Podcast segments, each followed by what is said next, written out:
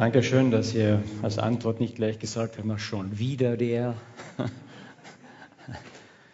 Ich kann nichts dafür. Ich habe erst letztlich, im Prinzip war es erst Freitag fix, dass ich gehört habe, dass das ein Chaos ausgebrochen ist, wie das so manchmal ist. Und ich auch keinen Ersatz mehr gefunden habe. Und habe mir dann den Psalm 116 genauer angeschaut.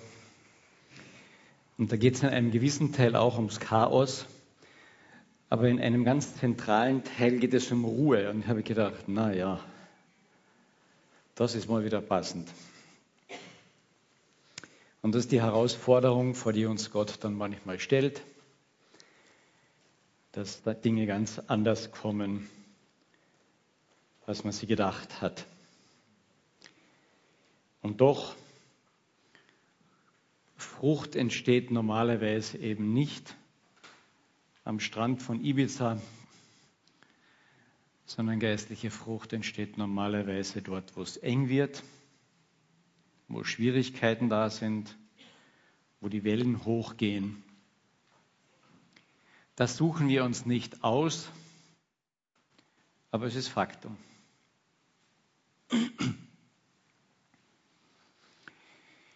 Der EC-Chor, der zurzeit einübt, dieses Stück und heute, na, heute Nachmittag ja, eben auch aufführt über die Ostergeschichte letztlich, so eine Mischung zwischen Musik und Musical.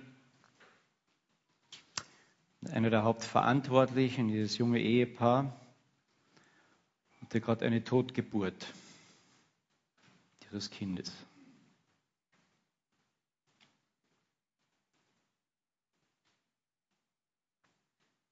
Wie singt man dann?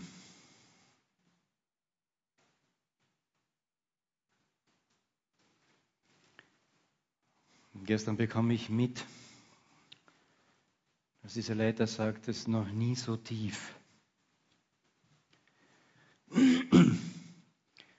Diese Gegenwart Gottes und dass er da ist, gegangen wie in dieser Situation, wo er so herausgefordert ist, auf der einen Seite mit diesem Musical und auf der anderen Seite mit diesem Leid. Das ist der Platz, wo geistliche Frucht entsteht.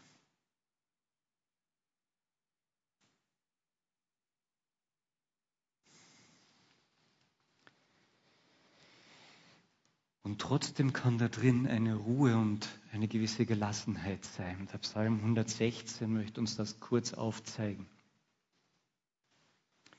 Kinder müssen diesen Psalm nicht lesen. Die wissen das.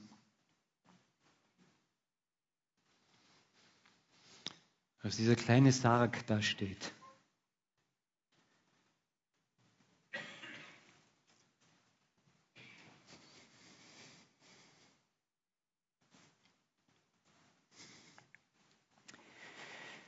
Oh, das sind Geschichten, wo ich aufpassen muss.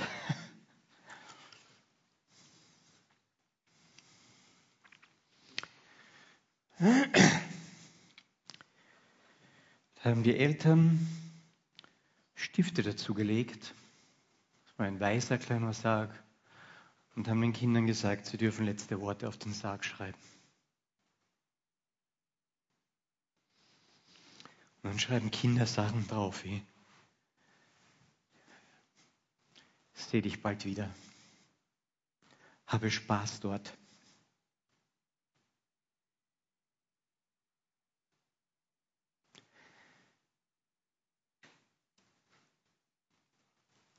Für die selbstverständlich, wo das Kleine ist und es okay ist.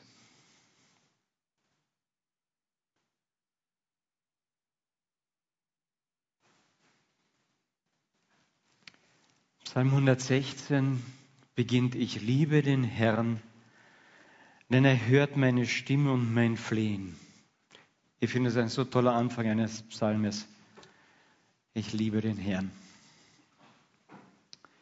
Das ist unser ganz tiefer Grund, Basis, wo sich auch unsere Ruhe letztlich wieder ausdrücken darf. Dass das nicht leicht ist, das beschreibt der Psalm im ersten Teil. Denn er hörte meine Stimme, mein Flehen, ja, hat zu mir geneigt, geneigt sein Ohr, und an allen meinen Tagen werde ich ihn anrufen. Es umfing mich die Fessel des Todes, die Angst der Unterwelt, des Totenreiches, die erreichte mich. Ich geriet in Not und Kummer. Eigentlich heißt es dort, ich ging herum und ich fand nur Not und Kummer. Also jemand, der herumgeht, egal was er anschaut, alles ist Not und Kummer. Ich kenne auch solche Situationen. Da rief ich den Namen des Herrn an, bitte Herr, rette meine Seele. Gnädig ist der Herr und gerecht, und unser Gott ist barmherzig. Er beschreibt eine Situation aus der Vergangenheit, wo er gemerkt hat, seine, seine Seele, sein, sein inneres Leben ist tot. Ist im Totenreich, da ist kein Leben drinnen. Und ich denke, viele von uns haben das auch erlebt. Irgendwann in ihrem Leben eine Situation, wo plötzlich Gott hineingesprochen hat und gemerkt hat, hey, mein Weg ist tot. Und dann ruft er den Herrn an und er findet Gnade und Barmherzigkeit. Gnädig ist der Herr und barmherzig. Er beschreibt in ganz kurzen Worten seine Bekehrung.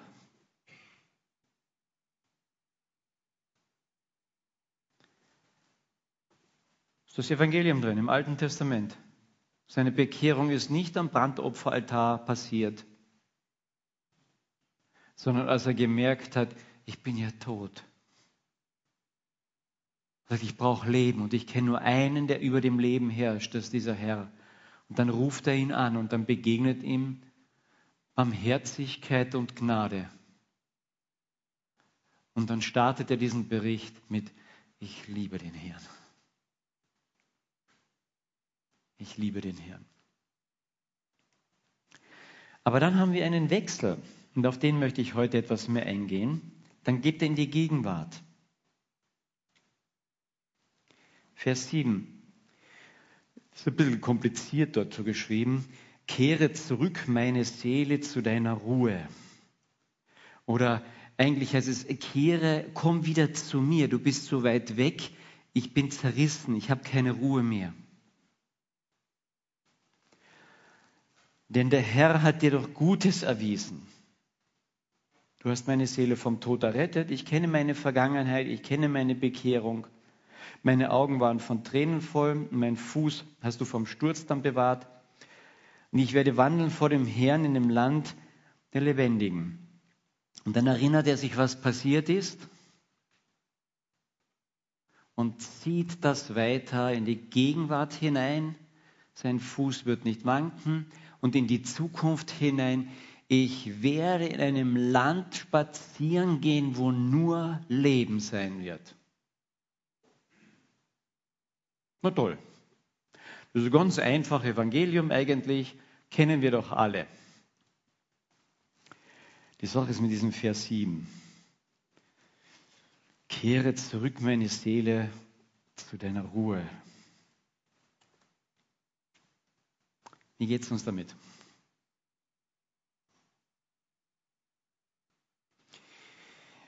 Mir geht es manchmal mit absolut schlecht.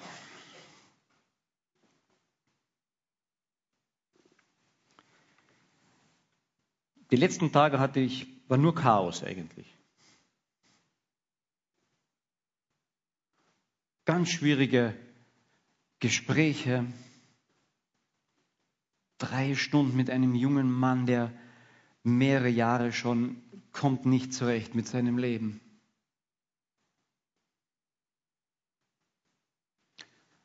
Manch anderes schwieriges Gespräch.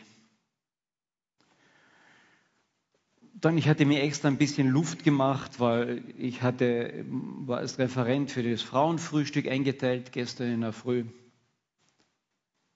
Und dann kommt am Freitag in der Früh diese fixe Nachricht, wir haben keinen Prediger für den Sonntag. Herr, ich habe genug. Und dann diese Gespräche dazu. Und dann gestern, das war niemand, glaube ich, ah doch, der Jolanda war beim Frauenfrühstück, glaube ich. Ich komme dorthin in eine neue Umgebung, vorher alles besprochen, sagen wir, Over, äh, äh, Projektor geht leider nicht. Dort der Raum ist zu niedrig, aber wir haben eine große Tafel dort mit einem Meter mal 1,50 ungefähr und da kann man draufschreiben, weil der ist super, machen wir. Das Musikteam ist dort, das schaut wegen der Lautsprecher und wegen den äh, Mikrofonen. Und dann komme ich hin und denke, ich sehe nicht richtig. Und ich brauchte für diesen Vortrag absolut eine Tafel. Dann steht dort eine Tafel, die ist nicht breit, sondern sie ist nur hoch. 1,50 Meter. Aber insgesamt nur so hoch. Und der Unterteil ist so weit unten, dass man von hinten überhaupt keine Chance hat, irgendwas zu lesen, weil vorne ist kein Podest. Alles auf einer Ebene. Das wäre noch nicht ganz so schlimm gewesen. Dann war sie bespannt mit braunem Packpapier. Großartig. Da ist so leicht drauf zu schreiben, ja, alles wackelt und tut so. Die Farben kannst du ziemlich vergessen da drauf. Von hinten siehst du praktisch null. Dann frage ich, wie ist das mit dem Mikrofon? Und sagte, ja, vom Musikteam kriegst du dann eins. So, vom Musikteam kriege ich eins. Ja, aber es ist halt ein Musikmikrofon und kein Sprachmikrofon. Das musst du dir die ganze Zeit vorn halten und zwar wirklich ganz vorm Mund halten. Und dann sollst du natürlich noch zeichnen und deine Unterlagen auch noch irgendwie halten und schauen, wie du da weiterkommst. Ich dachte, ja, du hast Humor. Und irgendwann habe ich gesagt, ich kann überhaupt nichts mehr ändern. Ich kann das Mikrofon nicht ändern, ich kann keine Tafel mehr mitbringen. Ich hatte an sich gedacht, ich bringe hier die, unsere neue hier mit. Hatte sie am Vorabend dann doch nicht eingepackt, weil ich dachte, die haben eine große. Ich konnte nichts mehr ändern.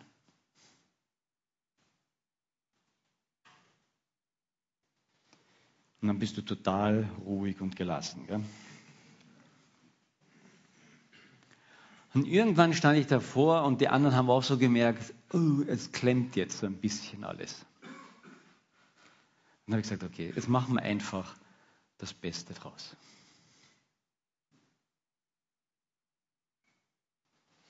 Ich bin teilweise durcheinander gekommen, etwas mit meinem Vortrag, habe einiges ausgelassen, ich war nicht zufrieden.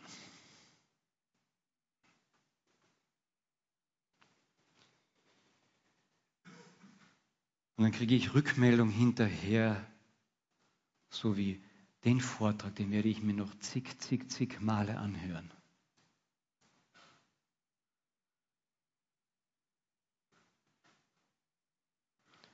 Und da denke ich, Herr, ich danke dir, dass du mir so viel Gelassenheit gegeben hast dass du wirkst, gewirkt hast und nicht ich. Und es hat mich ermutigt, gelassener zu werden. Gab es danach noch Gespräche und dies und jenes. Irgendwann am Nachmittag bin ich heimgekommen, dann gab es noch ein Gespräch. Und irgendwann in der Nacht habe ich gesagt, ich muss für heute auch noch eine Predigt machen. Aber hier, ich habe was gelernt an den Tagen jetzt. Ruhig zu werden. Und das ist etwas, was wir nicht einfach haben. Aber in diesem Psalm haben wir einen Schlüssel drinnen, wo diese Gelassenheit herkommt.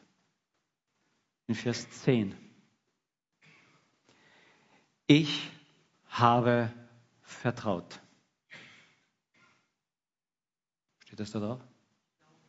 Ich glaube, gut. Ich habe geglaubt oder ich glaube. Und dann kommt das ganz Interessante. Darum kann ich sagen, ich bin sehr gebeugt gewesen. Entschuldigung, das ist so wie die Faust aufs Auge. Und der nächste noch schlimmer. Ich sprach in meiner Bestürzung, alle Menschen sind Lügner. Nein, er sagt, ich vertraue Gott, kann die Realität absolut anschauen. Kann sogar auf mich schauen und sagen, da ist viel Verzweiflung drinnen. Aber wie soll ich dem Herrn vergelten alle seine Wohltaten an mir? Ich möchte darauf da, stehen bleiben an diesen Punkten, weil sie wichtig sind. Im Hebräer Kapitel 4, da wird auf, dieses, auf diese Ruhe hingewiesen, wo der Hebräerschreiber unter anderem schreibt, Kapitel 4, Vers 8 und 9, da geht es um diese Einwanderung des Volkes Israel in das gelobte Land hinein. Denn Josua, wenn Josua nämlich sie in die Ruhe gebracht hätte, von der Gott da gesprochen hat, würde er dann nicht von einem anderen Tag geredet haben? Und dann schreibt er, also bleibt noch eines Schabbatruhe dem Volk Gottes übrig. Denn wer in, seiner, in seine Ruhe eingegangen ist, der ist auch zur Ruhe gelangt von seinen Werken, wie Gott von seinen eigenen. Lasst uns nun eifern, in diese Ruhe einzugehen. Und man hat da ein doppeltes Bild. Das ist auf der einen Seite diese, einfach diese Schabbatruhe, eine Gelassenheit, die wir als Christen hier schon ein Stück weit erleben dürfen. Die aber in der Vollkommenheit erst dort ist, wo der Psalmist sagt, wow, ich werde einmal spazieren gehen in dem Land, wo nur noch Leben ist. Nicht mehr Tod und Leid. Dort wird diese innere Ruhe ihre Vollkommenheit finden. Aber der Hebräerbrief ist da, man muss das ein bisschen zusammensuchen, sich die Sachen. Im Hebräer 3, Vers 19, 18 und 19 eigentlich, und da steht auch drinnen, warum wir diese Ruhe nicht finden. Die, die waren in der Wüste, dieses ganze Volk, und da schwor ich, dass sie nicht in, meine, in seine Ruhe eingehen sollten wenn nicht denen, die ungehorsam gewesen waren. Und wir sehen, dass sie wegen des Unglaubens nicht in diese Ruhe kamen. Wir kommen nicht zu einer Gelassenheit wegen unseres Nichtvertrauens. Wir denken ja immer, wenn alles in Ordnung ist rundherum, dann werden wir zur Ruhe kommen. Oder? Ist das bei euch nicht so? Also wenn ich jetzt einen Prediger für heute gefunden hätte, wenn gestern das noch alles zu sortieren gewesen wäre, ja, dann wäre ich ruhig und gelassen gewesen. Und dieses Wort sagt, ah, ah, das ist eine gewisse Krücke, kann eine gewisse Hilfe sein, aber auf dieser Welt gibt es so etwas in der Art nicht, weil es gibt nichts Vollkommenes. Die Ruhe kommt durch den Glauben. Nur ist das was Neues? Der ganze Galaterbrief ist voll von diesem Gedanken. Wie habt ihr in eurem Glauben angefangen? Wie hat der Psalmist angefangen mit seinem Glauben? Ich kann nicht mehr, ich bin arm, ich bin tot, ich kann nicht mehr. Herr, Hilfe ich vertraue mich dir an. So hat er angefangen. Und dann merkt er, wow, das ist was Großartiges. Aber dann erlebt er etwas, was wir alle, alle, denke ich, Christen dann erleben. Immer wieder. Dann fangen wir an zu kämpfen. Ja? Jetzt heißt es, anständiger Christ zu sein und ein Zeuge zu sein und Zeugnis zu geben und Dinge zu verändern und zu gestalten. Hoppala, das ist mir heute nicht gelungen. Okay, fange ich morgen wieder neu an zu gestalten, ein anständiges Zeugnis für die Nachbarschaft zu sein. Ah. Und genau dort habe ich jetzt versagt. Okay, fange ich am nächsten Tag wieder an, an einem Arbeitsplatz wenigstens anständiger Zeuge zu sein, versuchen ein Zeugnis zu sein und dann rutscht mir dieses blöde Schimpfwort raus. Und keiner glaubt nur, dass ich jetzt Christ bin. Ja. Okay, du mal Buße, fang mal wieder von vorne an, Kennen wir das? Also ich kenne das nur zur Genüge. Wie komme ich in diesem Rauf, runter, rauf, runter zu einer Ruhe? Das ist alles andere als Ruhe. Das ist dieses Stehaufmännchen-Prinzip. Man kippt das um, steht es wieder, steht es wieder. Ja? Und unser Christsein und ganz viele Christen, mit denen ich zu tun habe, die zu mir kommen, auch in die Seele sagen, sagen, genau das ist es. Brum, bam, brum, bam. Wie soll ich denn als Christ leben? das Christsein funktioniert nicht wirklich oder irgendwie anders, wie ich mir das vorgestellt habe. Sag ich, das stimmt.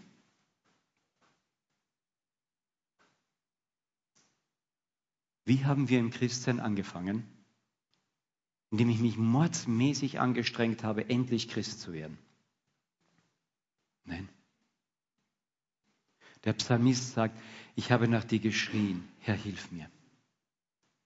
Dem Galatern wird gesagt, hier jetzt denkt doch nach, wie habt ihr denn euren Weg mit Christus angefangen? Doch im Vertrauen. Ihr wolltet doch einfach ihm glauben. Ja.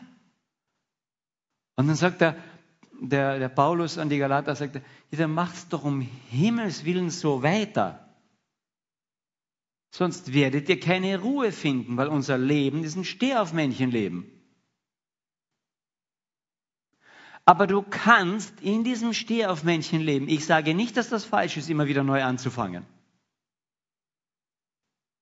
Aber ich sage, dass es falsch ist, wenn uns das in Panik bringt. Komplette Unruhe. Und der Paulus sagt, dann mach doch bitte weiter in dem Vertrauen. Dann sagt er den Hebräern, hey, ihr kriegt nur einen eine Ruhe, wenn ihr wieder glaubt. Euer Unglaube ist es, der euch aus dieser Ruhe rausgeschmissen hat. Ja, was soll ich denn glauben? Ich gehe zurück zum Anfang. Reicht Gott aus? Wirklich? Reicht er wirklich aus? Ganz tief weiß ich das. Und das heißt nicht, dass ich mich trotzdem nicht einsetzen darf, alles tun darf, wirklich machen darf. Aber dass ich ganz tief unten weiß, Gott reicht aus. Ich kann die Welt nicht retten. Das ist seine Sache. Es reicht aus. Du darfst machen, du darfst dich anstrengen, Karl Helmut, du brauchst probieren, eine neue Tafel dorthin zu kriegen und ich weiß nicht was alles und beim nächsten Mal hast du ein anderes Mikrofon. Aber wenn es nicht ist, Gott reicht aus. Und wenn das durchkommt, dann schreibt jemand zurück und sagt, diesen Vortrag möchte ich noch zigmal hören. Nicht wegen mir, sondern weil durchgekommen ist, Gott reicht aus. Diese Ruhe finde ich nur in diesem Vertrauen an den Gott, der ausreicht. Und dann kann ich auch meine Psalmen anfangen und sagen, ich liebe dich, Herr. Du reichst aus. Und dann kann Eltern, deren Kind tot auf die Welt gekommen ist und vor so einem kleinen Sarg stehen und sagen, Herr, ich liebe dich, denn du reichst aus. Wenn so viel weg plötzlich ist.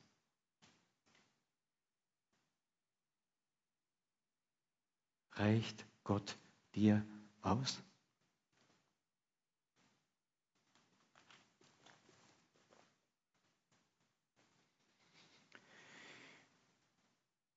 Und wir sehen, dass sie wegen des Unglaubens nicht hineinkamen.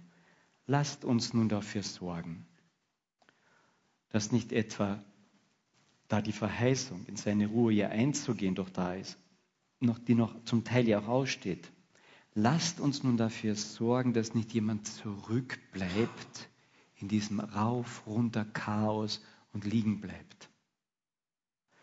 Tun wir uns ermutigen.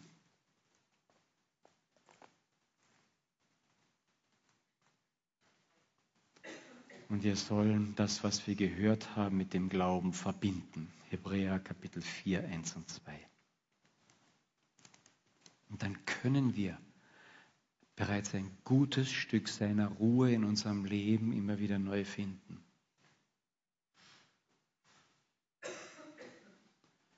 Und wisst ihr, wer das dann meistens merkt? Die anderen um dich herum. Weil du kennst ja noch alles andere. Ich kenne diese Lügenmenschen rundherum, ich kenne dieses Chaos rundherum, ich kenne all dieses auch noch. Und bei mir ist das oft so ein Gemisch. Und dazwischen atme ich durch und sage, ah, doch, ich darf, ich darf einfach leben und ich darf sterben. Punkt, fertig. Aber das andere ist auch noch da. Ja, es ist auch noch da. Deswegen ist dann meine innere Ruhe auch noch nicht so ganz vollkommen. Und da mache ich einen Besuch bei einem Ehepaar und die Ehefrau sagt mir schon zum, weiß nicht, dritten, vierten Mal, sagt sie, wenn du da bist oder wir bei dir sind, du strahlst so eine Ruhe aus. Und ich denke, aha.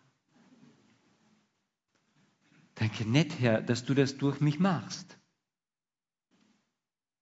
Nett, dass ich das immer wieder auch erfahren darf, aber dass das andere merken.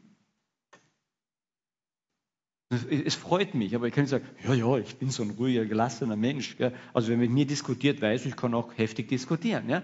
Äh, nicht nur ganz ruhig. Aber dass Gott das tut, er fängt bei mir was an und lässt es nach außen auch durchkommen. Freut mich einfach.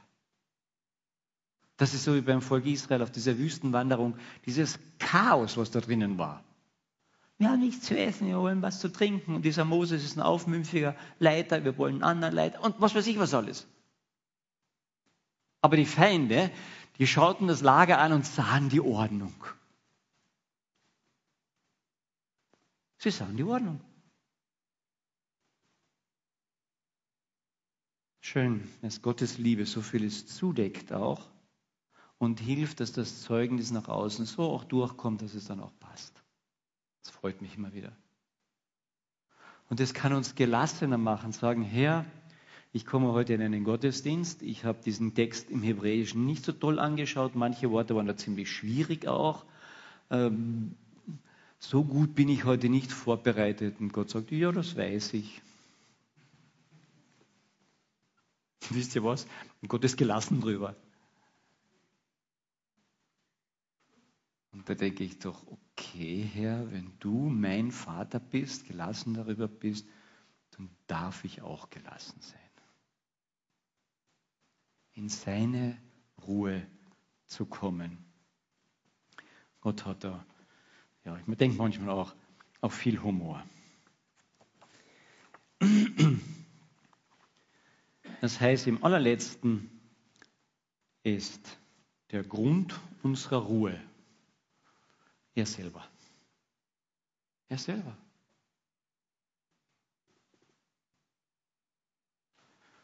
Also wenn ich der Sohn vom Goliath gewesen wäre, ja, von diesem Lackel, und an seiner Hand hätte gehen können und noch keinen David gekannt hätte, ich wäre dort ziemlich gelassen gewesen. Ja? Hm. Und jetzt bist du und ich Sohn und Tochter vom Schöpfer Himmels und der Erden. Und er sagt, ich nehme dich in meine Hand.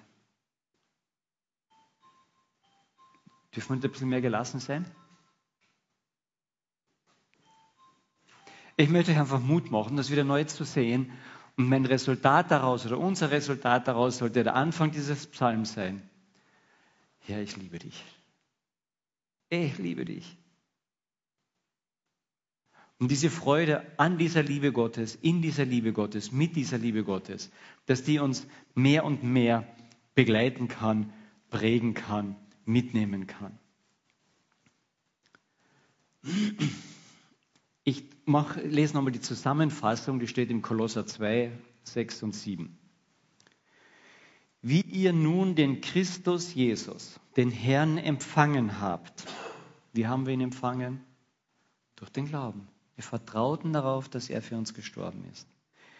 So, genau so, wandelt nun in ihm, gewurzelt, aufgebaut in ihm und gefestigt in den guten Werken, die er tut. Ein, steht nicht hier. Wenn ihr nun den Jesus Christus, den Herrn empfangen, ah, wie ihr nun den Herrn Jesus Christus, den Herrn empfangen habt, genauso wandelt nun ihm gewurzelt und aufgebaut in ihm und gefestigt im Vertrauen, im Glauben. Also unser Wandeln, unser Steh auf Männchen-Ding, ja, genauso im Vertrauen. Immer wieder zu sagen, ja, ich vertraue darauf, Herr, ich darf anfangen, ich darf wieder neu anfangen und denke, was bin ich für ein Esel? Ja, ich darf neu anfangen, ich bin ein Esel, ja, aber ich darf wieder neu anfangen. In diesem ständigen Vertrauen weitergehen. Weißt bleibe ich hier jeden Tag in der Früh vorm Spiegel stehen und sage, boah, ein Esel schaut mich an. Weil mein Leben ist nicht so großartig und mein christliches noch weniger. Und Gott sagt, ich will nicht das großartige Leben. Vertrau mir. Aber ich kann alles Großartige durch dich machen, wenn ich will. Vertrau mir. Wandelt, so wie ihr angefangen habt, im Glauben, wie ihr gelehrt worden seid, indem ihr, das Resultat daraus, überreich seid in Dankbarkeit. Wenn ich das alles annehmen darf, vertrauend auf ihn einfach leben darf, dann darf ich doch dankbar sein, oder? Und Menschen, denen gegenüber ich dankbar bin, die liebe ich normalerweise. Herr, ich liebe dich. Wollen wir noch beten?